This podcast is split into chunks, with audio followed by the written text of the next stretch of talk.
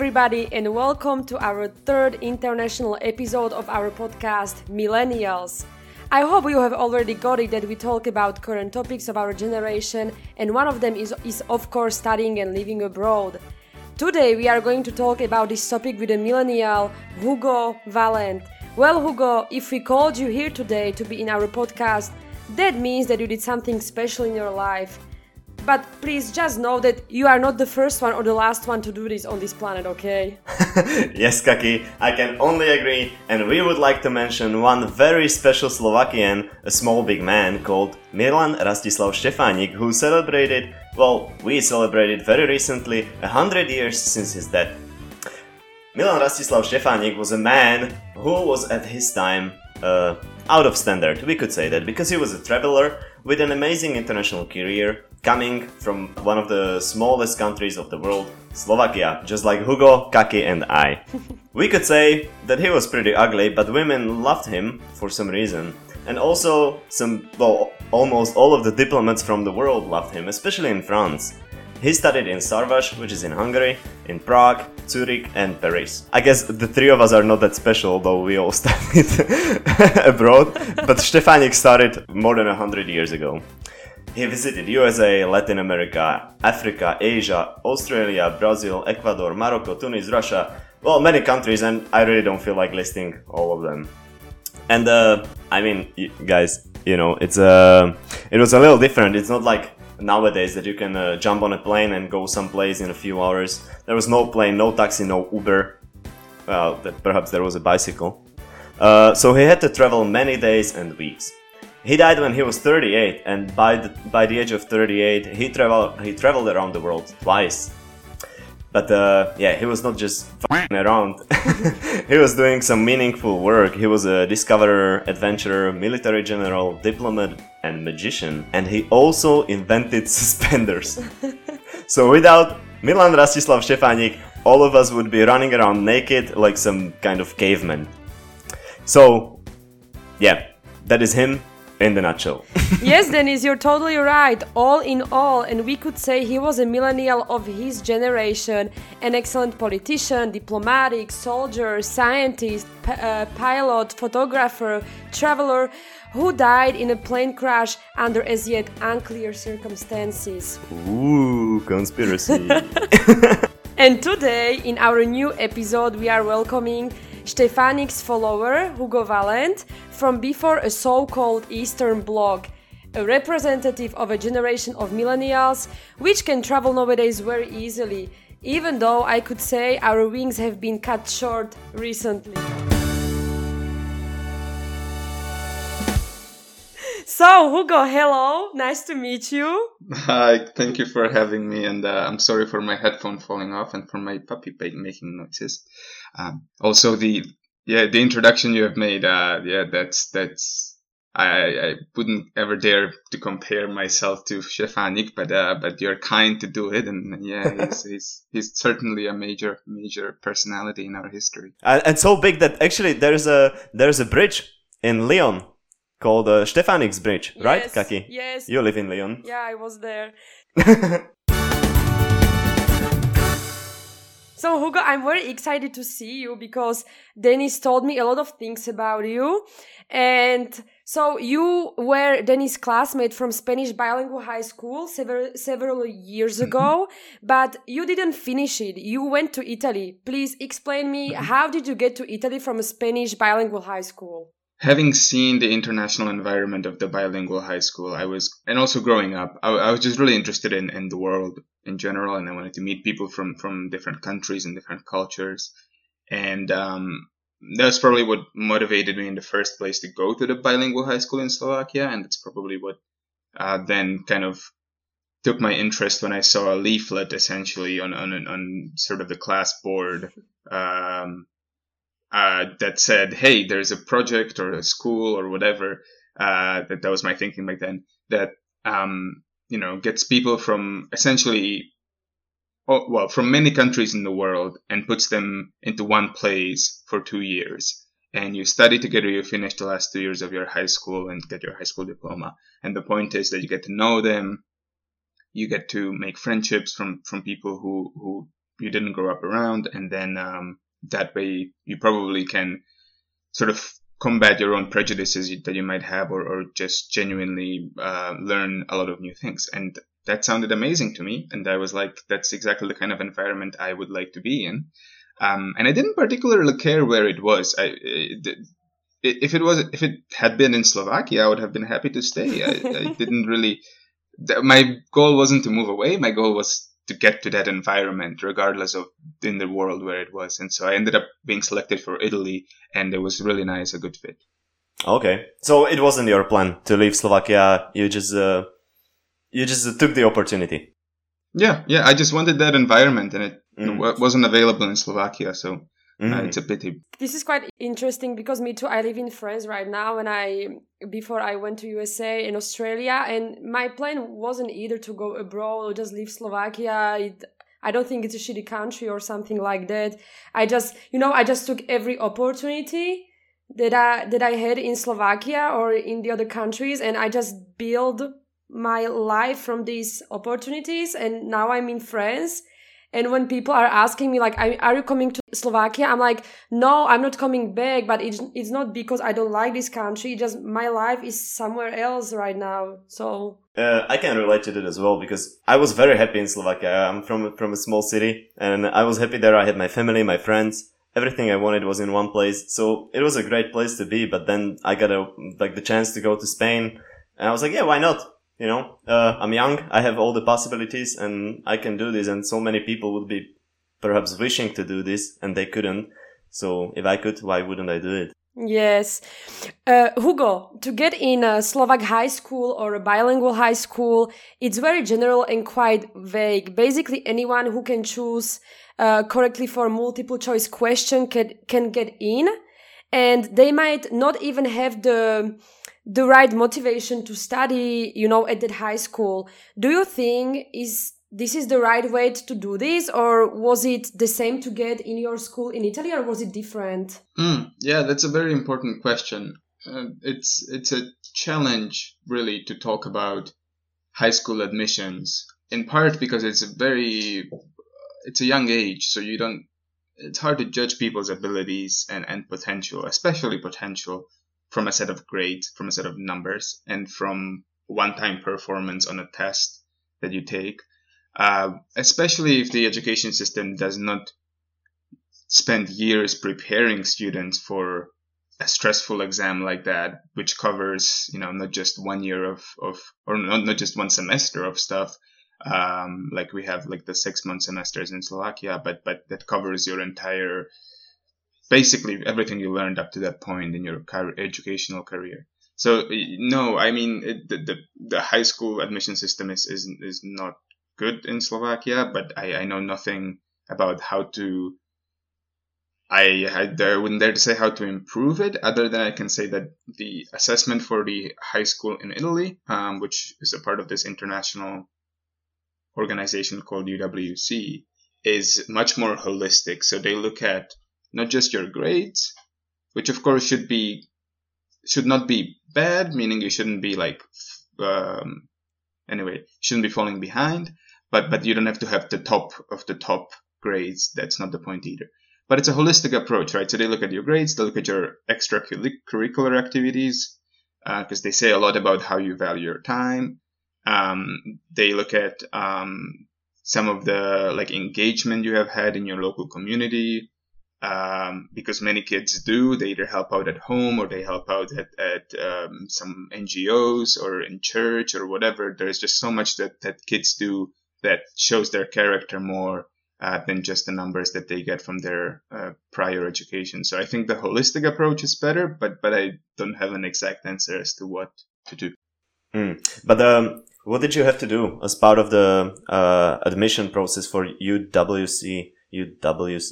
It's kind of like UWC. What does it stand for? Because WC is a shortcut for toilet. United Toilets. United. Yes, good, good, good point. Good point.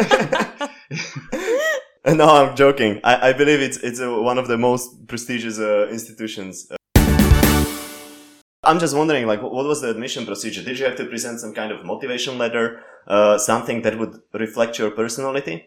Mm-hmm. Yeah. So the it's it's United World College, which the college is kind of high school, but not university like uh, in, in some English speaking countries. But uh, yeah, the United World part is kind of the one that reflects the mission and the college as well at the end. But yeah, anyway, so the admissions process was, was let's say multi-step, right? So, so first was, yeah, submit like an application with all the standard personal information and, and grades, but then also write three essays or two essays. Wow. Uh, Wow. yeah, w- one of them on like a social topic, something about like the current affairs in society and what's like an answering a prompt. One of them about uh, like your previous experience and what you learned from your previous experience. And then the third one, uh, I can't quite remember, and maybe there isn't a third one, but there is definitely two, at least two essays, about one page to two pages that you have to write. Uh, oh, maybe the third one is actually like a short excerpt in English because all of the schools teach in English at this point in time anyway. Um, the yeah, so they there wasn't a, like a strict requirement that you had to know English, but uh, you should have shown at least some basic understanding of English because again, it, everything was kind of like holistic. So if you you know fit the category, if you fit what they were looking for in most categories, but you didn't speak English very well, that's fine because they can teach you English at the high school. Okay. They were rather looking for your personality fit Yes. than uh, than uh, than some uh, I don't know mathematics skills or language skills or or anything similar. That, that's pretty interesting because, in my opinion, I think this is much better approach uh, compared to what we have in Slovakia with the admission. You know, uh, I think this is better. I, or I what I find interesting about it is that um, they value your personality, your personal motivations, your personal approach towards things, and uh, then they're trying to fit your uh, characteristics to, to the Mhm. message of the school. And maybe Exactly. maybe I would like to ask what was the message of the school. Yeah, the message was to be open to the idea that education can be a force to unite people and cultures. Essentially, what that means is that you shouldn't assume that you know everything at the age of 16 about what a person who grew up in uh, even the country next door from you is like.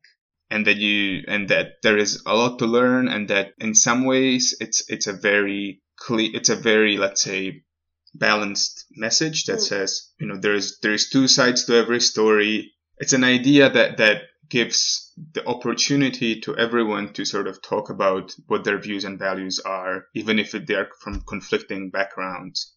Uh, two people are from conflicting backgrounds or historically in a conflict but at the same time it, it, it, it definitely suggests that, that that just that is not enough that, that there is a clear way to live in peace and that is by meeting and, and being next to people who are different from you. That diversity is the key, among other things, of course, but that, yeah, but so, so essentially it's, the message is quite, let's say, in like globalistic and let's say on the liberal side of what mainstream politics are now, but, but at the same time, it's a very much of a vision that is focused on human rights and Okay, so I'm going to put it in about more tangible words. I'm kind of saying a lot of words that are puffy, but not necessarily specific. So I suppose the it's hard a bit to summarize the mission, but I think what I would say is that as long as you don't make an effort to understand people who are different from you, hmm you are not to make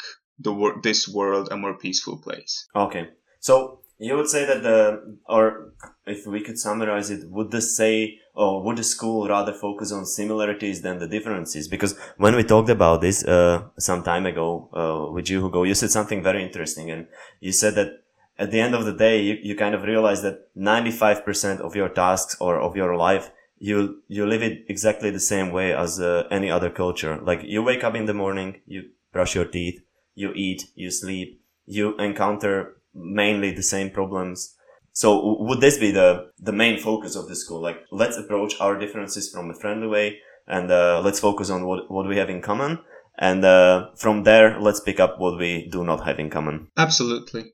Yeah, absolutely. And and thank you. You're actually reminding me of, of the word that I wanted to use. It humanizes Mm, people who disagree with you.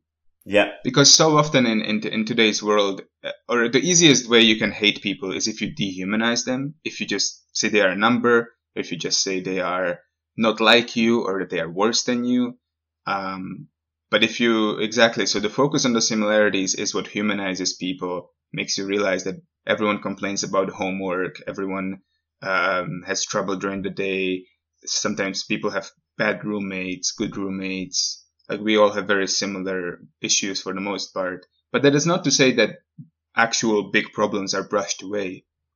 They are not, but you're just you just feel a lot more comfortable in a way to, to talk about after a day of seeing how similar you are. It's a, it's a bit more easier to then sit down and talk out some really, really contentious topic that people have long suffered from because you know you are safe. You know the other person is not gonna come after you. They're not gonna be vindictive. They're not gonna be, you know, you're not gonna experience the same level of, let's say, insecurity you might have experienced when you were back home in a situation that the other side was coming after you. Okay. So you said that uh, the school had students coming from all over the world, like many, many, many countries.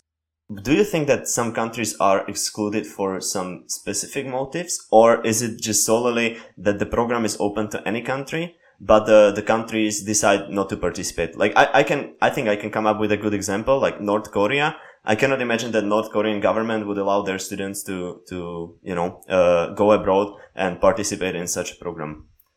Could you set some, maybe, maybe you could shed some light into this? Oh, it's an excellent question.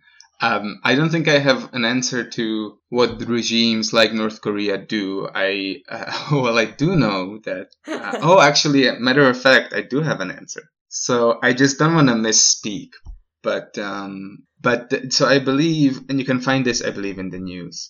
Um, one of the members of the rulers of North Korea, I think Kim Jong Un's, I believe either a cousin or aunt, her daughter or or son went to UWC, the one in Bosnia, and it's pretty crazy. Um, and it there was also oh, actually there was also a news report, and I'm sure you will find, which talked about that kind of a that person not not the same person that studied at the UWC, but also but probably their mom or something in North Korea saying that that she wants to kind of bring that sort of a message home in a way.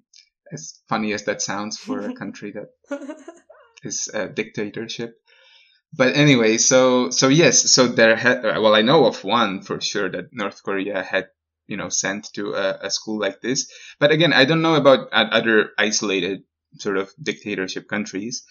Um, I can tell you that, well, there is about 20 UWCs around the world, and everyone in each country uh, tries to understand the local, let's say, history, and then usually the, the makeup of the students reflects the local history. So, for example, the one in Bosnia and Herzegovina has quite a bit of uh, people from the different Balkan countries, precisely because of their history in, in, in the Balkans. Then the one in Italy is at the border of Slovenia and uh, also very close to Austria. So, and it used to be a part of the Austro-Hungarian Empire. Um, so it's set up there because it's kind of bridging like the East and the West. It's taking Austrians, Italians, Slovenians, and people from different parts of Europe uh, who are also kind of East-West maybe divide, and also people from the rest of the world. But I think at the one in Italy, you will find more Europeans than for example, at the one in, in Singapore, where you will find probably people from, you know, Hong Kong and China, the you know, contentious issue right now. Yeah, so every single school kind of makes up the students based on the local history, but but it's but it's never more than like 20, 30 percent. Anyway, it, it I actually don't know.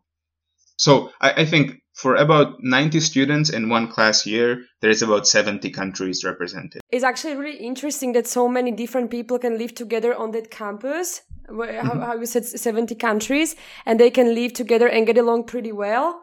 Mm-hmm. It's bringing me back to Slovakia, for example, that at least at my city, I feel like people are sometimes still shocked when they see people of different skin or like of a different nation. And I don't want to talk about the situation if I would bring a black boyfriend, for example, at home. Like, I think that all grandmothers would talk about it. The whole Gayari village would talk about it. And I feel that we are still kind of learning, you know, to, to accept this approach because it's still something exotic for us and it's not a standard. And uh, also, when I was 15, I did a small exchange in France where I spent a week with my correspondent, and I, then I brought her uh, in Slovakia. She was a black girl, and we experienced some racist comments, so it, it, it wasn't pleasant at all. And I have another story that's quite a funny one that four years ago I brought my French French uh, ex-boyfriend at the time boyfriend and I brought her to my grandma and as he had a beard uh, my grandmother directly thought that he was a Muslim, so she was like, "Oh my gosh, I served you a meat, but you can't eat meat," and and it was very funny for me. So I was laughing, but he was kind of upset because my grandmother she thought that he was a Muslim. So yeah, it's uh, the the Slovak example. I mean, like we're we were very isolated, and we were isolated to to anything foreign up to like nineties, early nineties.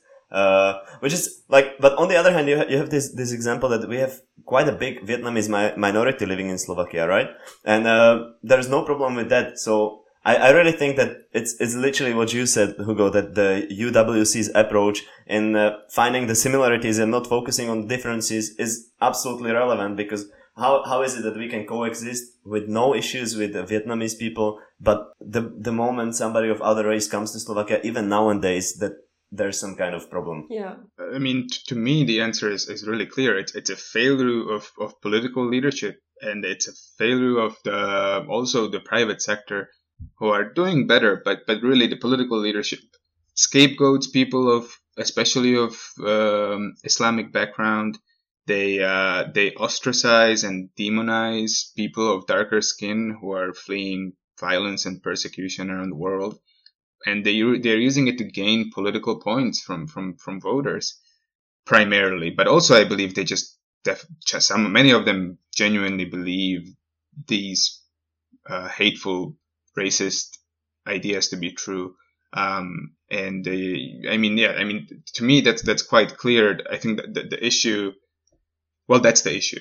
Yeah it's a fault of or it's a failure of our education system as well. Because I know I I know and I don't want to name and shame, but I know a, a personal uh, example when uh, the teacher was actually agreeing and igniting uh, racist comments and uh, some some racist notions, and it was a high school teacher. And uh, if if you you know like the high school teacher to some degree, it is an authority, and he if he has around 20, 30 pupils, like those young minds, they're gonna catch something in their receptors, you know, and it's definitely not okay. But I mean, we should maybe leave this sad and um, tragic topic.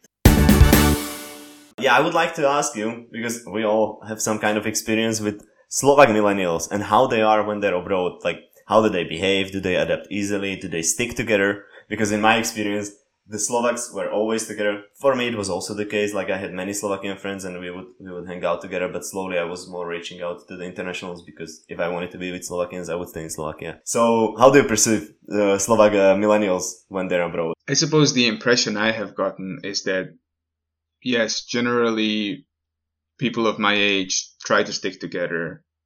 But I think that kind of happens to, to most people when they are abroad. I, I think that what perhaps is is I have noticed is that they do make a bit of a uh, let's say an effort to you know speak the language where they are uh, visiting. They they are a lot more open to the idea of learning the local language. Uh, they tend to have an easier time learning another language, in part because you know we all grow up kind of picking up on Czech at least. Um, and I so, sorry, yeah. sorry to interrupt you, but I also feel like I think that for Slovakians it's it's quite easy to pick up any language because we have so many sounds in our alphabet. We have s, sh, j, j, j, b, l, r, like, like whatever sounds you can imagine, and hence the pronunciation is much easier because in Fra- in French, Italian, or or Spanish, I don't know about Portuguese, but I know that you don't pronounce the the letter H, so they have they have difficulty saying how and uh, you know however.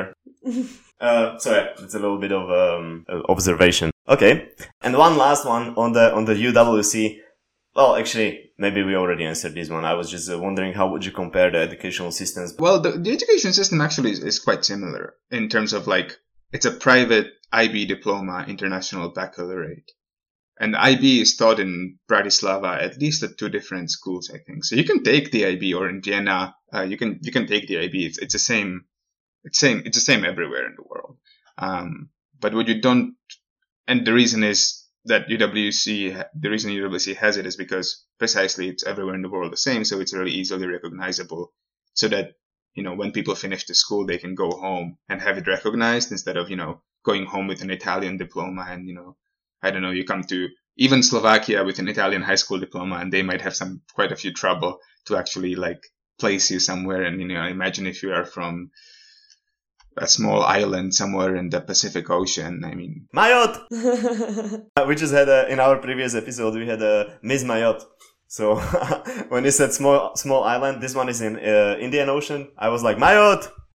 So yeah, so then yeah, you can take that you can take that same diploma anywhere. Um, so yeah, it's it's quite similar in that regard, but yeah, you don't get the diversity of the students and the extracurricular activities and, and support you get at UWC. But uh, okay, so as as far as the as the subjects uh, that you've studied, is it the same? Is it mathematics, biology, or did you have something more more interesting like like political science or? No, you could choose environmental sciences. I think that was one of the courses they offer. But otherwise, no, I did the same. I did math, physics. What else? Economics. Oh, I said I, I think I have economics. Yeah, that's not traditionally taught at Slovak mm. high schools, but you can take it in some. Yeah, I had it in Spain. I, mm. I studied economics. Yeah. Okay. But the rest are the same languages, and yeah, that that's it. You can take theater. that's perfect. I would love yeah. to get credits for for attending a theater class.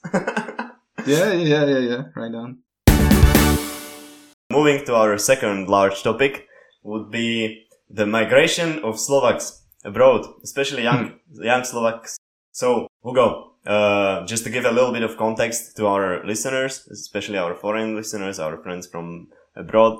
Uh, Slovakia is experiencing uh, or experiences yearly a huge number of high school graduates that leave the university and go abroad for either work or further studies.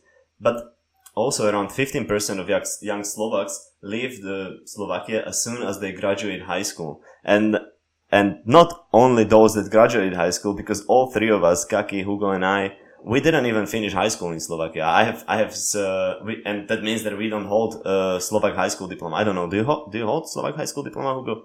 No. No, me neither. I hold, I hold Spanish. Kaki holds, uh, French. So, yeah, I don't, I don't think the three of us would be actually even taken into account in the statistics. So, uh, but back to the, back to the numbers and back to the facts. Uh, well, facts. Slovakia actually has a, an estimated number of 300,000 people that are aged under 30 that left Slovakia in past 15 years, which might not seem as much, but with the population of Slovakia, which is approximately 5 million, this is almost, what, 7%? So we're, we're getting very close to 10% of the population being out. And it's the, it's the, the working population, the, the population mm-hmm. that is, that is, uh, capital making.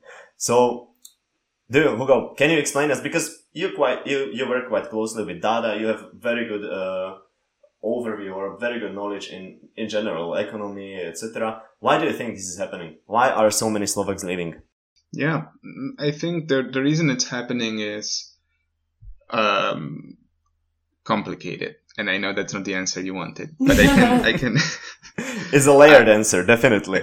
it's a layered answer because I think different people have different motivations and um, and I really well one thing I can tell you that, I think I have seen from the data that I have seen one person's opinion uh, is that it's not because of money. Um, I think it's it's a very reductionist perspective to assume that anyone who moves away from Slovakia to a let's say Western European country is just after a higher salary, um, because well, especially because young people don't consider. I think young people are often busy thinking about how to gain experiences, how to see the world, how to how to make things, how to experience new things, and and oftentimes money is the problem. So not necessarily so so moving abroad just for money will not will solve the problem, but will not enable you to, to, to explore new things as much as if you find a way to do both. And that's the impossible thing I think uh, as like young people face is like you have no money, but you have a lot of time and you want to go out and do things, but you also have no money, so you can't.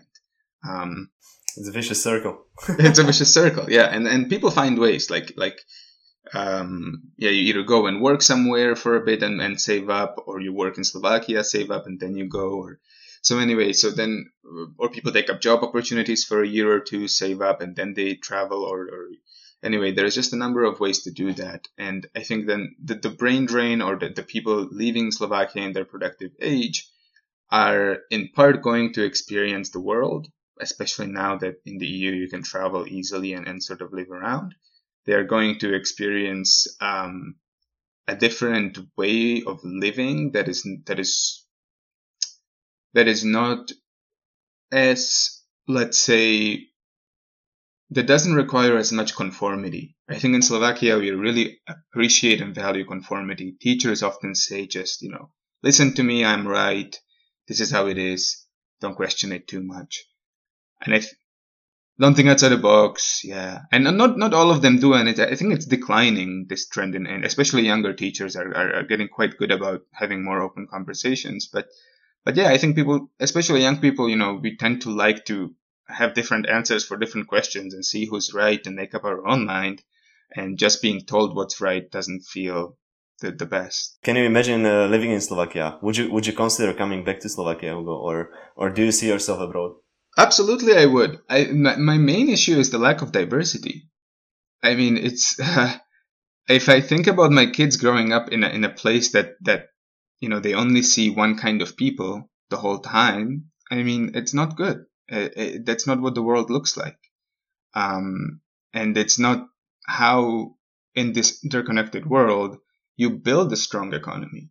And that was my second point: is that I think the issue of, of brain drain is a problem to the extent that qualified people and it, of, of all skill levels are leaving an economy, right? But I think uh, uh, perhaps just as big of a problem is that we don't have a migration policy that will allow qualified people from other parts of the world to come to Slovakia. In part because maybe they are fleeing violence, persecution, or just looking for a better salary, but also in part because they might be the same young people um, that that are also uh, uh, just like other Slovaks are looking for you know better salary or fleeing discrimination at, at home. They might be also just young people who just want to live in Slovakia because it's cool for them. And that's the thing that I learned abroad is that in Slovakia I always thought, yeah, Slovakia is not super cool, no one really cares.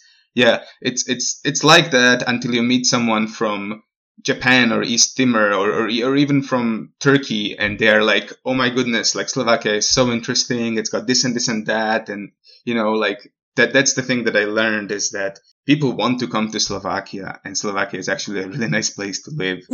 and uh, yeah, so so also like like even the things that we, we find we find ugly or you know like like are very very common for us like like communistic buildings or communistic mm. art like for them it's absolutely fascinating and we find it ugly you know and and these like like people from from west find it fascinating I wanted to say, Hugo, that when we talked about this topic before doing this episode, we concluded that a huge part in this that people, like young people, decide to go abroad, uh, play the parents.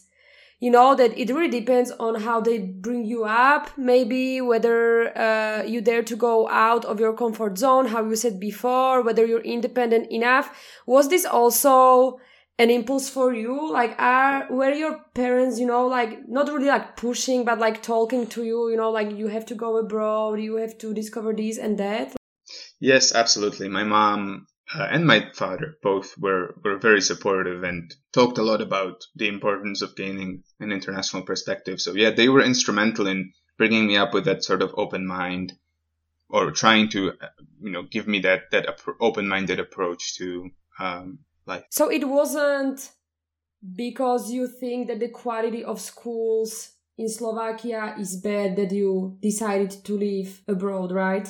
Yeah, correct. It wasn't because of that. I, I was planning on going to a Slovak university. I was already looking them up when I was sort of in high school, um, in my uh, first or second year. Because my brother is seven years older, so I had some exposure to when he was choosing university. So yeah, no, I, I mean, I knew it wasn't a great education, on the international scale, but I did know that that a university in Slovakia would, you know, significantly improve my life in Slovakia. So yeah, I didn't have particular distaste for it.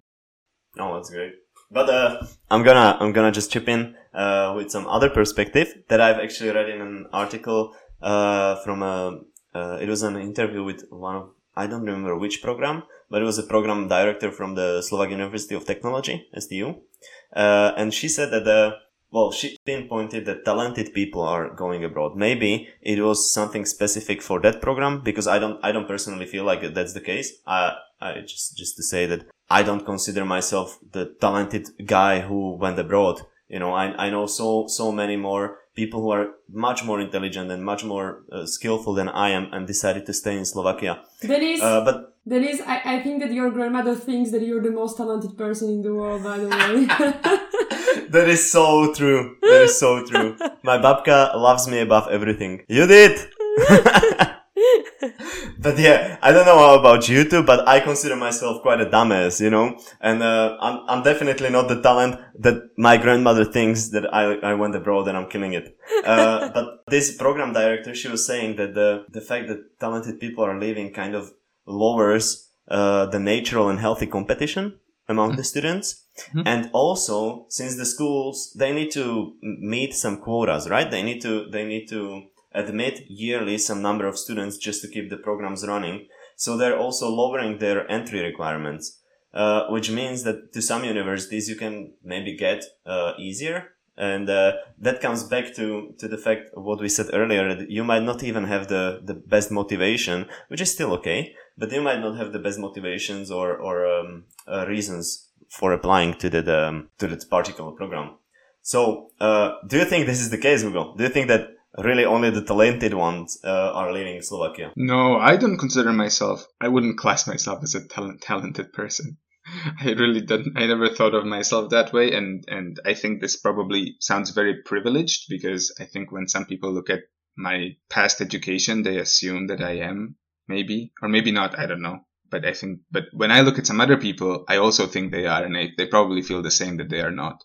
No, no I, I mean, uh, I think I know who you're talking about, and I have a very high respect for her. So I don't want to disagree with her statements, just sort of out of context. But um, a lot of people, yeah, again, it comes back to different people have different reasons for leaving, and I think people would stay if they had, if the environment was just a bit more complex in Slovakia, whether whether because of diversity or because of interconnectedness with the world uh, and I mean ec- economic interconnectedness, like companies. There's always already some level of that, but companies that you know operate in different markets or cash flows, like here in London, where you have um, you know the, the Bank of England managing huge sums of money and the city in general. So the, the you know the, those kinds of things they bring different people. They they make the city pulse. But yeah, so I, I don't think I won't know how to comment on lowering the, the university requirements for people because of because of lack of what that professor perceives to be talented people. Uh, but what I do know is that we have an issue in Slovakia with university degrees generally being over emphasized and underappreciated. So a bachelor's degree is not really accepted in, in sort of mm, well, it's looked down upon essentially. And master's degree is like the baseline for getting hired, which is a lot of resources that the state education needs to put into every individual uh, in order for them to then essentially generate the money back, right? Because we pay taxes and that's how we make up the money for the government's investment into us in the form of education and, and, and uh, healthcare. Just to say for, for our, our listeners that um, public education in Slovakia is for free, even the universities. We don't have Yeah. to, we don't have to pay for it. And healthcare is free. Yeah, healthcare is free too. Uh, but do you think uh, that overall the uh, quality of Slovak universities is decreasing? I don't know. I would have to see the data, but I do see some universities advancing in the international rankings, so that's good. But I think on average, it's probably not a very good. The data is probably quite not good. Okay, and then to this, as, as we as we talked about it, uh, we got another perspective from one of our friends, also creators of this podcast, who is a professor at one of uh, Slovak universities, uh, and he gave us a different uh, perspective. He said that when their university or the university where he teaches uh, offered its students an opportunity, an opportunity to go abroad, only the bare minimum of students have actually uh, taken this opportunity. And uh, interestingly, he said that many of them were like, meh, well, whatever. I can go to that country whenever I want. I can go there for vacation. I don't really need to go there to live or stay a, a year or two or half a year. I don't know. What do you think that, what do you think, or like, why is this, this, this attitude that you have the opportunity, plus you will get the financial aid, making it possible for you to go abroad, but people are just not interested? Yeah, it's a good question. And, and it's probably a number of reasons, as with many things in life. Uh, and my guess would be that there is a lack of attractiveness of the program that was presented to them. And I think it's only really well illustrated by, let's say, American universities. Well, let's just look at the Ivy League ones. They, are the top, top ranking ranked ones, the famous ones. They do so much advertising to specific high schools, to specific groups of young people, to specific cities, to specific communities that then draw the demand for that university and therefore for their programs, summer schools, blah, blah, blah, blah. None of that really happens in Slovakia. And I think, well, at least some of the offers that I have seen for projects, it, it, that doesn't really happen because they are state funded. There is no budgets for that kind of marketing. So I think it, it's probably about what are you what we know. It's a market at the end of the day. What is the supply like? And is it interesting enough for the students to say, yeah, I'm going to go away from my family for a year at an age where I, you know, can even, cannot even do my laundry. And, uh, right. Cause that's the reality. Like you have to, you have to kind of take into account that it's a big step for them but then they might not get they might get the money they might not get the advice like how are they gonna what about the language? I think there is just a lot of barriers that unless you have the marketing to to say you know look we this is the program come to finland we are gonna the slovak government is gonna pay for your flight tickets accommodation uh, you know two weeks of language school uh, we are gonna give you a number you can call in case you get lost and if your mom wants to come to see you uh, yeah, once once during the program she can, we will give you a hundred euros stipend for that. Right? That's that's an offer that I think assures the person choosing the program that yes, I can do that even though I, you know, can cook my own dinner. Okay, Hugo, so um, coming uh, to what you said before, in our very first episode of our podcast, the pilot one, we said that one of our problems may be the unlimited opportunities and chances we have in this world as millennials, that having so many options and maybe so much uh, to choose from could maybe demotivate us, or we can simply be saturated by these possibilities. Uh, so, Hugo, do you think that the abundance of possibilities makes it hard for us to choose, or do you think this is not true? No, I don't think that's true. No. No. But I, I don't. No, I don't think the issue is the abundance of possibilities. I think the issue is that that, that the market, right? That the possibilities that exist are either not well presented to the people that would be interested, or are hard for them to to to pursue because of where mm. the person is in terms of socioeconomic status. Yeah. Uh, but I, I think it's a, it's more of a, you know, like, like from the perspective of our generation as such, as a whole, you know, like uh, as millennials, I think if, if the previous or generation of our parents was, uh, or the boomers were presented the opportunity to go abroad, everybody would jump on and like go. I think so, you know, like if they had such an abundance of possibilities, maybe they wouldn't be saturated or they wouldn't be, uh, at this at the point where it's like, yeah, whatever, I can do whatever I want whenever I want, you know, like uh, maybe maybe we're just passing on on uh or yeah hard pass on opportunities that otherwise would would be really appreciated. Uh, maybe that's where we were heading with it. Yeah, but that's that's that comes back to the fact that in their time this was forbidden, mm. and there is very you know, there's even a saying, forbidden fruit tastes the best. Forbidding something is, is a very effective way of getting people to pay attention to it. Mm. So it's in a form of very, in a way, a very effective form of marketing. Um, because the word spreads really quickly that you can't do something But yeah, exactly like you said, when you can do things, you are not as quick to realize that you can and take advantage of what you can do. Mm-hmm. So yeah, that that comes to what you said that it's about also the form of presenting it. Yeah, people. because because in France, if if someone asks you at the uni like, "Are you going to abroad? Like, do you want to go?" Everybody's jumping for this opportunity, and we're just fighting for everything. I, I when I was in France, I was I was always fighting for uh, for the opportunity to go abroad. And here, like as the example as you said, Denise, I think I would just have it like this, you know, like I I wouldn't need to do anything. Yeah, because there's there's a big competition also Yeah. in the Netherlands. You know, like there was a huge competition for for uh, when when they were uh, offering exchanges. And uh, for example, we we had a exchange program with one of the LA law schools, and uh, there was a huge competition for for those uh, those positions because they were taking into consideration so many things. And I I know people who were working hard from year one just to get the best GPA in order to get to the to the LA uh, law school. At UWC, uh, students from almost 190 countries graduate every year, or you said 70 countries per uh, per college. Uh, after that, where do they go, or or tell me where did you go after you graduated?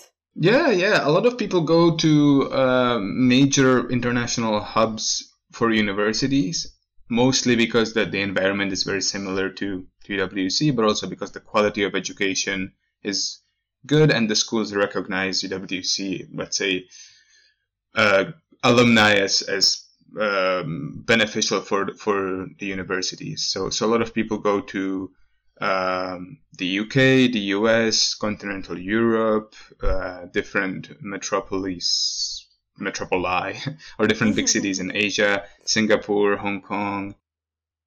Yeah, so so people go to to kind of a variety of schools. I decided to go. Well, I decided to try to go to the US, uh, United States, and um, all because I wanted a bit more, let's say, communal uh, education. So what I mean by that is a university that focuses on building a community of the students on, on campus instead of a university that is, say, big and that um, you know you go to your lectures during the day, but then you are kind of away from the universities uh, in the evening. Okay. Uh, so Hugo, we uh, in the high school, uh, I, I think I already told you this, but uh, when in the high school we always thought that you would become like a president or some high class politician, and here you are. I think you would be a great president. I think. I think so too. I think Slovakia would maybe become much more uh, international. Maybe not. I, we have great president. We would need perhaps a better prime minister. yeah. So think about that.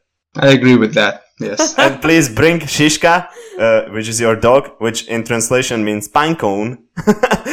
bring him with the uh, to the office with you, oh, please. that, that definitely. but Hugo, so uh, yeah, I'm saying that we always thought that you would become a high class politician Okay. because I want to ask you that if you if you decided uh, to study something uh, like political science or what did you actually study in the US? Computer science. So very, very good career for a politician. Perhaps maybe we're gonna have e-governance at some point, AI governance. Oh, I mean, Who knows? don't get me started. But um, I will. I have the question ready. oh no. But no, yes, I studied computer science with a minor. So a major, they have the major minor system. So major, the, the thing you focus on, the, your degree, and then minor, the few classes you take on the side that kind of color your degree, let's say, to like uh to give it a flavor. Um, so I did computer science with a minor in statistics. Uh, hence why I now work in, in sort of machine learning, uh, f- machine learning field. And, uh, no, I do not con- plan a, a career in politics. So just to get it out there. you don't you don't think you're gonna pursue it? No. No?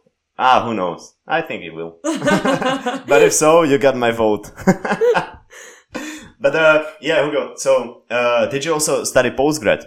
No, I only have a bachelor's degree, so unemployable in Slovakia. and this, uh, but uh, yeah, but I know why. But maybe, maybe could you explain why? Why in your field, uh, it's absolutely okay to have. Uh, no, I mean in general, in the Netherlands, twenty percent of people who graduated with me didn't pursue studies because it's absolutely okay in well in the West. The bachelor's diploma is recognized as a normal, solid educational diploma, and not much more is uh, necessary. It's not like in Czech Republic or Slovakia where you definitely need a master's. Mm. But uh, but you have a different reason why didn't you pursue postgrad, Mhm. which I found really interesting, uh, and it relates to to your field of uh, expertise. Could you maybe elaborate on that a little? Oh yeah, sure. So um, the field of machine learning moves forward so quickly. It's uh, hard for the private industry to to to catch up, uh, and it's even harder for universities to catch up.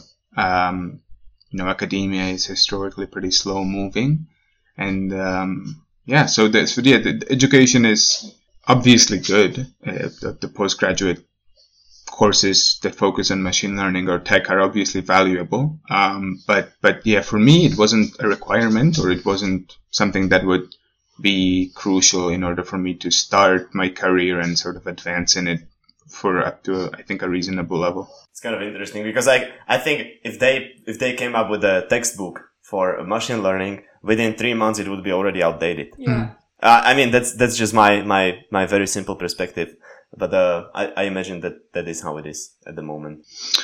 Yes, uh, and and it's good to clarify that it's not because everything changes every three months, but but it's because the, the research that comes out uh, of mostly private companies funding their own research and the kinds of applications that they discover.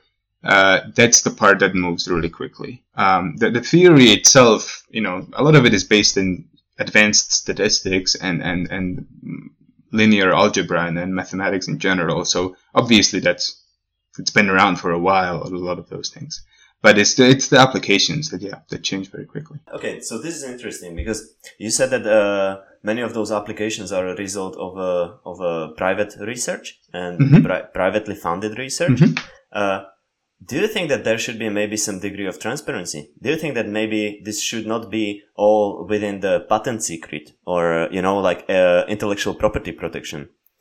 Do you think that maybe there is there is like like I'm I'm heading to the point where I'm I'm thinking that maybe the general society would could be benefiting much more if if this uh this information would be communicated. Or how is it? I, I don't know. Maybe maybe the industry communicates it among themselves. I don't know. Maybe you could shed more light into this So I think there is a good degree. There's st- there's still a way to go for sure, but I can tell you that that uh, uh, the situation is a lot better nowadays. A lot of the research that comes out of Google, um, Facebook, uh, Microsoft, their respective AI labs is published um, for free on the arXiv.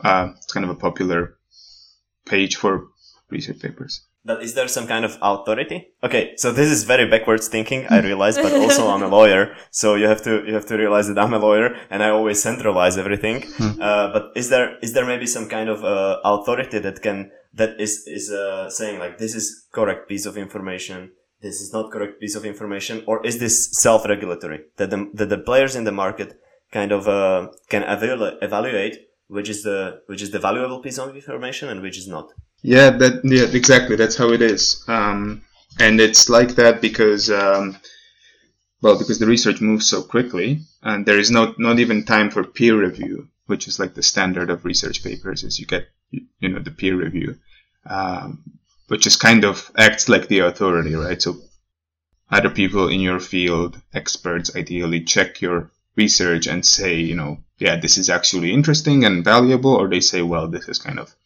this works for you, but it's not really a contribution to the body of knowledge uh, that humanity holds. Um, so I, I don't know the level of how the degree of how many are peer reviewed, but a lot of what I read is yeah, like a you know fresh out of the oven papers that are not even published yet, or that are just a PDF that someone that the author posted on Twitter or uh, someone tweeted saying, "Look, this just came out of Google Brain, and uh, it's a research paper that you can read." So no, no central authority. It's just uh maybe it's a little tricky, no? If nobody's verifying the quality of the information and uh, anybody can publish anything, do you think that there's a there's a certain degree of risk? Yeah, but of course, the the public is the judge or the professional community. Um, so if it if it's if the paper is not good, then no one will end up using it. Um, and if someone, you know, the people who use it, then there's a lot of code reuse, which is kind of unique about s- software development. We we kind of use and reuse a lot of other people's code.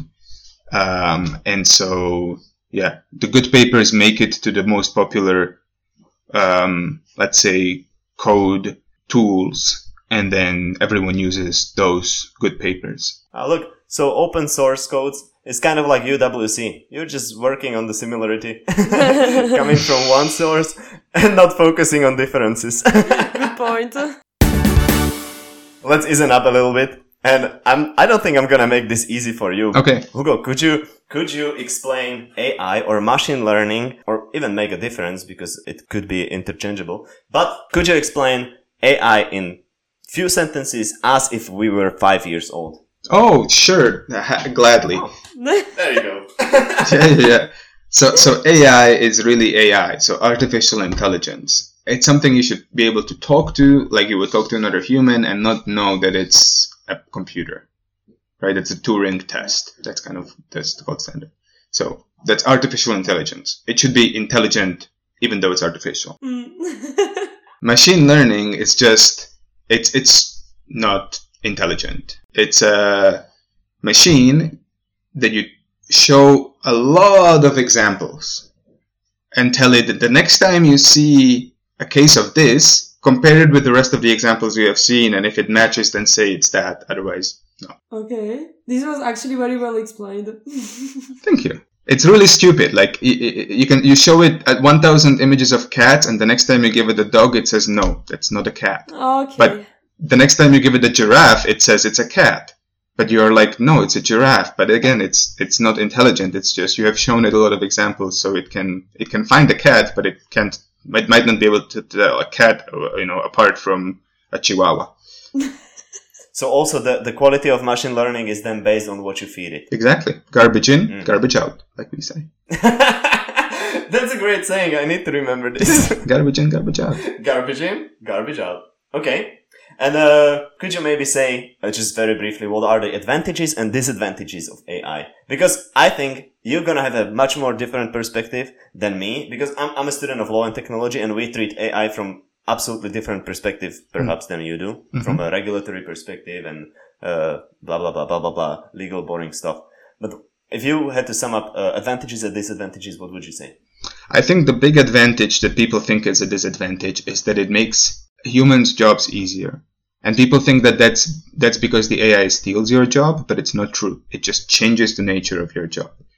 One example: instead of having people stand in a factory looking at uh, bottles of uh, product coming out with a label and having the person look at every single one of them and check if the label is stuck on correctly, if the colors are good, you can just put a camera and a machine learning system to which you show what the correct label looks like, and then it will tell you if some label is incorrect, just like with the cats and dogs and giraffes, right?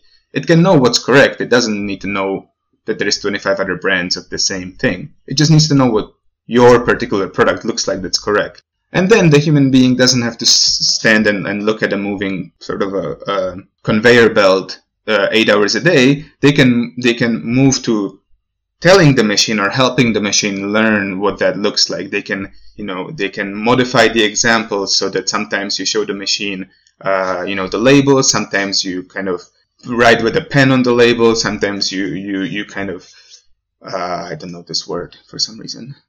You crush the label yeah you just give it you just make the human give the computer a hard time to learn what it needs to know. So i think that's a big advantage that you, we can spare people human beings that have so much more potential than this stupid machine learning algorithm.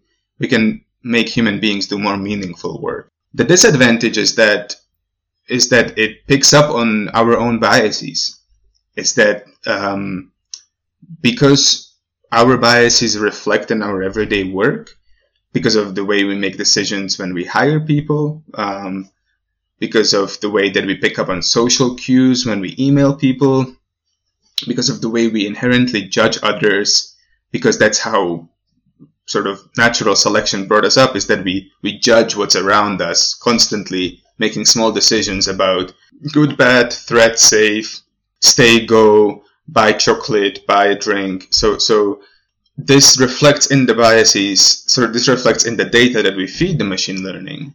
And then really unfortunate things happen, like for example in the US, people are getting uh, AI is being used. So machine learning is being used at, at courts uh, to to make automated decisions about people's uh, like fines or jail time or, or, or stuff like that. And exactly, it, it's it's horrible because it doesn't take into account the really really wide societal and judicial context that a human being would if there wasn't like a yeah that's a complicated topic but anyway so yeah so the, the big downside is that unfortunately the ai picks up or machine learning just picks up prejudices this is a scary example you gave, especially in uh, application of AI in American judicial system, where we well know that some of past American laws have been very racist. That's a pretty good example of the disadvantage yeah. or of the of the dangers of it, because uh, if you don't control the uh, the input of information for the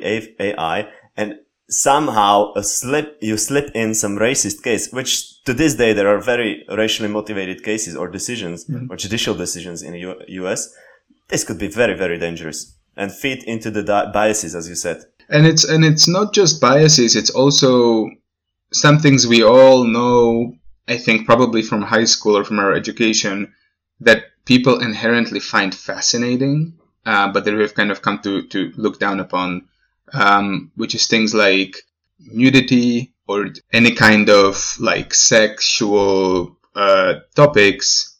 Those are just such money makers because people, well, it's an awkward topic for some to talk about, but, but algorithms on social media pick up on that very, very quickly and then recommend you pictures of people who, who, you know, don't have much clothing on and then people like that because of course it's one of the things that the you know we as a society in the west anyway have come to just be intrigued about and that tabloids have been abusing for so long yeah. um, very very primitive nature of our our human human thinking yeah yeah the most basic instinct so it, it acts like a big amplifier for all these for all these things and which I'm, by the way i'm not saying that nudity is bad in any way i'm just saying like it's an it's a very good example of how the machine learning system picks up on what human beings in Slovakia consider interesting, and naked people are probably one of them. Of course, I think so as well. yeah, I mean, yeah, nudity is not a it's not bad, but it can be misused. That's the that's the bottom line. It can be, yeah, for sure.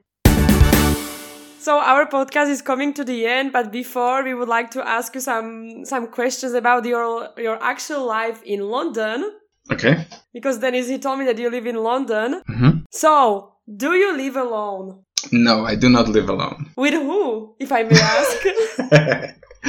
I live uh, very happily married to uh, my amazing wife, um, Ellen. Okay, so you're married. Oh my, oh my god. Okay, so can you please tell us how old are you if you're married? Yeah, I'm 25. Jesus Christ. Yep. I need to get my shit together. Dennis, don't laugh because you don't even have a girlfriend, okay? So yes. you too, please get normal. Yeah, fair enough. We gotta get our shit together. yes, because I'm just laughing because um, all the time when I see married people or people they're like further in their life, I'm just like, yeah, I need to hurry up because even all my friends, like we don't even have boyfriends or girlfriends, you know, like we, we are not at the state of life yet, but we are working on it. So, and Hugo, uh, Denise, told me that your, your wife is American, right? Mm-hmm. Okay, so you're Slovakian, she's American, and you two live in London. Quite mm-hmm. a compromise, right? Mm-hmm. Uh, is your wife learning Slovak? Mm-hmm. She is, yes. Yeah? Mm-hmm. She's doing very well. Yeah, so if I'm going to talk to her, talk to her right now, like she can have a dialogue with me, or is it like just the basis? She can't have a dialogue, but she can describe a few objects to you. Um, she can tell you that she how she's doing, and um, she can explain you AI in Slovak. and she can also tell Shishka, right? This is very important. She can say Shishka, Shishka. exactly, and, and what Shishka looks like. And uh, Hugo, tell me if you if you're gonna have a child, do you want it to speak Slovak as well? Yes, yeah, absolutely. Is it something really important to you? Oh, I wouldn't say it's really important. I think it's just the more languages the kid grows up speaking, the better. Um, so yeah, if they get Slovak, English, and some other language right from the sort of early early formative years, yeah, that'll be fabulous. But for me, for example, it's very important because I also don't think that I'm gonna have a Slovak wife or or or the Slovak life, Slovak wife, Slovak life. I think my my partner or my my wife is gonna be uh, extranjera, uh, foreigner. Foreigner. oh, she's gonna be international. Jesus Christ, that's what I'm trying to say. But um, what I want to say is that for me, it's very important that my child speaks Slovak because none of my parents speaks English or any other language. You know, like the huge part of my Slo- uh, family speaks only Slovak, and of course, I would love to have my my child speak to them and have this the typical Slovakian childhood, which is so beautiful. I loved growing up in Slovakia, and I, I think it's great. Yeah. So I, I I think I can agree. But Hugo, and I don't want to be sexist, so I, I will because I I I, ha- I can read the, the okay I'm gonna cut this out, but I'm gonna tell you just just because I find this funny because I said I have this written like does your wife know how to cook segadine? I don't want to be sexist, so I'm just gonna say in your household do you guys cook typical dishes which would be like segadín, brinzáky, perkelt, koložvárska kapusta, kelový prívarek, alebo schnitzel. Oh, that's Uh. Out of these dishes, only like one is Slovakian. yes, yes. And and you see yet another ar- uh, argument for why Slovakia is actually a very multicultural place. Yeah. And we we just we just are so blind to this fact in Slovakia, and it's so normal to have yeah segadin or or Wiener Schnitzel just be like a normal Slovak thing, even though they are a Hungarian and Austrian. Yeah, yeah, it's amazing. Um, no, but um, we, we don't. We haven't cooked any of those, to be honest, which I'm kind of taken aback by. What? Um, Denise, turn it off. Turn it off with this episode. exactly. so we are no longer interested in this podcast. Thank you, Hugo. Hugo, Sunday dish is Wiener Schnitzel, Yeah. Kartoffelsalat. this Sunday, you, sh- you guys should make Wiener Schnitzel. Make yourself a traditional dish. But has she tried? Has she tried Slovak food? yeah, yeah, yeah. No, every time we are in Slovakia, we eat traditional food. Um, so yeah, she has had yeah schnitzel. She has had. Uh, I think she has kološvárska kapusta, of course. Um, she has had halušky, brinzové. Uh, she, you know, with you know, with cheap cheese, also without cheap cheese, with just uh, cabbage and uh, bacon. Um, no, every every we even had you know steak tartare or tatarski beefsteak. All all the good stuff we definitely always eat. Um, but yeah, in terms of cooking, uh, I we tend to cook more kind of random stuff. No, no, no, no, no particular cuisine, just whatever is quick and easy. like fish Um, and chips. No, no fish and chips we avoid, but um, we do like to buy fish and chips. We don't have a fryer, so it's, it's really hard to make fish and chips with a fryer. But no, No, I, I'm- I'm just saying that I'm making fun of you, but in, in what, I live like eight, nine years Yeah. abroad. And in nine years that, or eight years that I'm living abroad, I haven't cooked once s- typical Slovak dish, except for one time when I did parížský šalát. and it was horrible. Hugo, do you know how to change a diaper? yes, Ah. Oh, wow! That was on point answer. Yeah. Yes. yes, of course. Are you training? yes, I have a niece, one year old. Ah. That's amazing. Congrats Thank you. to your niece. Yeah, I mean, to her, I don't know if she'd congrats. She has a crazy uncle, me, but uh, you know, congrats to me, to, you know, for having a baby around. She's gonna love her uncle. I hope. Uncle? Uncle! I love my uncle. Ankles too. I think she likes her ankles, but her uncle, hopefully, she will like as well. I, I believe so. Okay, Hugo. So in this podcast, you said that 10 years ago, it's been 10 years ago. Mm, it's been ten years, yeah. Uh, this old post-Sovietic cork board in Slovakia changed your life. But looking back at those 10 years, how do you, how do you see it? Oh, looking back, I um, uh, that's a that's a loaded question because it, it it makes me sad in some ways because I see how fast the leaders of the the let's say Western world are coordinating on major problems and how Slovakia consistently does not fully engage in, in the capacity that it could. So I'm a bit sad about that, and I'm a bit sad about the lack of understanding that the introduction of or a lot of people's the dream that a lot of people had in Slovakia to be a part of Europe and to be a part of the EU and to be a part of international organizations was not finished. The implementation of that dream has not been finished because people have not had the chance to actually experience why, to see the proof of why that kind of system is actually better than the system people have in Russia or the system people have in other non-democratic countries.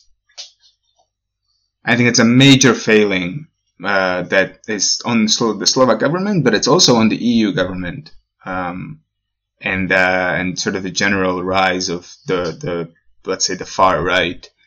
Uh, and I really don't mean that in the sense of like squashing political dialogue, because because I'm totally fine with political dialogue, but but anti-democratic forces uh, are not part of political dialogue. They are against the dialogue, and the dialogue is uh, crucial to yeah. So I'm I'm just sad to to see not much engagement from Slovakia and on the international sphere, uh, despite having a major advantage of being a small country where you can make changes really quickly, which you can see with banking, like Slovakia's banking features from uh, like I, am no, no supporter of Tatra Banka, but Tatra Banka has some pretty amazing like AI powered features like taking cash out of a bank account without the card, scan your phone or whatever with the ATM. Like these things you don't get here or in the US. They still use checks in the US. Can you believe it? Paper checks. So nothing wrong. Well, there's a lot of wrong with that, but um, but that's another topic. So anyway, there's just so much potential in Slovakia that, that you can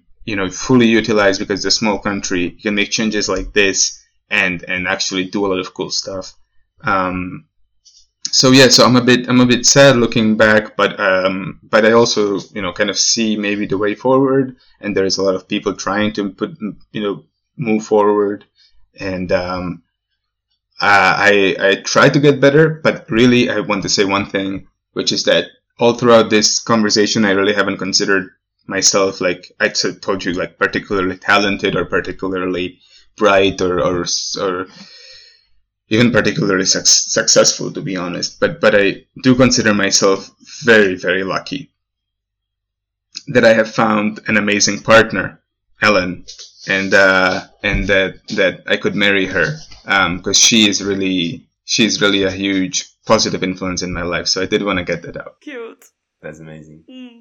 This took this took different uh, turn than yeah. I expected, but it, it was a it was a great sum up. And uh, no, but uh, maybe we can slowly end where we started with Milan Rastislav Štefanik, who once said in his letter to his parent, uh, to his father, I think it was. I'm not sure, so I don't wanna I don't wanna mislead. But he said that Slovaks are hardy. Slovaks are trying. They're they're grinding. They're hustling, and they're they're they're trying to be better. And even more than a hundred years ago, he could tell that the Western nations had a little bit of advantage because when you come somewhere and you tell you're French at the time, everybody would know yes. a lot about France. but when you came somewhere, just like Milan Rastislav Štefanik did, and he was everywhere, and you said like you're from Slovakia, people didn't know, so you had to try twice twice as hard, and yeah, you just had to grind through and uh, and reach it. Denise, so Denise, you're talking about Stefanik, but it, it happened to me uh, four years ago when I was in the US. So I, I was walking with a French guy and we met an American guy. He was like, "Yeah, guys, where where do you come from?" And my French uh, friend, he was like, "I come from France," and I said, "I come from Slovakia." He was like, mm, "How's Paris?" so like he didn't he didn't care about me. He was like, "Okay, like." What's this country? I don't know anything about it. So it's I, I feel like sometimes it's still the same. Like people they don't know what's Slovakia. But it, that, that's actually an advantage and a disadvantage. Because on one hand, yes, no one knows anything about Slovakia and, and on, on sort of the grand scheme of things. But it also means that there is nothing really that anyone knows negative about Slovakia. And the you know the socialist rule is mostly I think perceived as a historical thing by now. People are not particularly you know they kind of think of it as the the 90s stuff, the stuff in the 20th century. Yeah. but they know that Slovakia now is a you know democratic country with Mm. with you know a ver- very good standard of living. So they don't know anything really good or bad, and it's I think the opportunity that Slovakia has to come on the international international stage and say, you know, look, we might have been closed off for a really long time, but you know, exactly like you said, we we know how to hustle. Uh, we we you know are hardworking people. Uh, people make an effort. There and then you know we're not gonna lie. There is a lot of problems, but there but those problems can be fixed. And um, I just wish that the government, the governing parties, would have an interest in fixing the things. Um, and that's yeah, that's the that's my beef. That's my beef too. And that was very well put. Also, since people don't know shit about Slovakia, you can just come up with whatever you want. Yeah. Nobody's gonna call you out on it, you know? You can just say whatever. Yeah, we have pink unicorns. okay, Hugo, so we're coming to the end. Last question. We ask this question to every single guest Okay. of ours in this podcast. Hugo, what would you recommend to read, watch, or listen to to our listeners? Would you get, uh, would you recommend getting married? no, I would I would recommend to um I would recommend actually this is I've been thinking about this for for I've thought about this before. I think it would be great if people could watch a Slovak TV series with English subtitles called Panelák. and hear me out on why. I think this is a really unconventional thing to say. But I think Panelák really em- embodies a lot of Slovak culture in, in many good ways and many bad ways. Panelák being a concrete tower block um, of, of bu- building that has like a hundred flats in sort of six or seven floors, maybe ten floors. And you know, you, you get all of the bits that are typical to Slovak culture. Like you get a lot of nosy people who are like really want to know what their neighbor is up to. You get a lot of people who are uh, like just super active in their well some people who are super active in their in their like building you have some sort of a shop uh, under the building that there's always some kind of drama going on and so i think yeah, I think it's um, and it does have also some diversity which is important to talk about that you know slovakia it's not just white people um, it, it's people of different colors as well and that they are just as much a part of the country as, as you know the three of us are. So yeah, you, you see you see more of the day to day life and that sort of genuine interactions people have. So yeah, I mean, if, if you can find it, I think there is some that have English subtitles, but um, probably not. You can just get a glance. That's perhaps the most interesting recommendation we've gotten. yeah, yeah, yeah, yes. Hugo, thank you so much for this. It was really nice to talk to you. I always like talking to you. And I Same. always liked talking to you, and I can't wait to have a beer in Slovakia, maybe in, maybe this summer even. Me too. we- All, all throughout these years, yeah, talking to you, Dennis, has been just amazing. So thank you both for for having me on, and uh, it's been a yeah, real fun time. Thank you, Hugo. Thank you. So, thanks guys for listening. We hope you enjoyed our third international episode and maybe learned something new about Slovakia, Slovak millennials, or AI. In case you didn't like our third episode or you would like to suggest us what we can do better, please let us know at millennials.podcasty at gmail.com. The fourth international episode is already cooking in our Millennials kitchen, so do not forget to follow Millennials Podcast on our social media. You can find our podcast Millennials on platforms like Podbean, Google Podcast, Spotify, and others. This podcast is made in cooperation with Theatre Falangir, and we would like to take this opportunity to say hi to our fellow actors and actresses. So, see you next time! Yeah, right! Poďme na to. OK!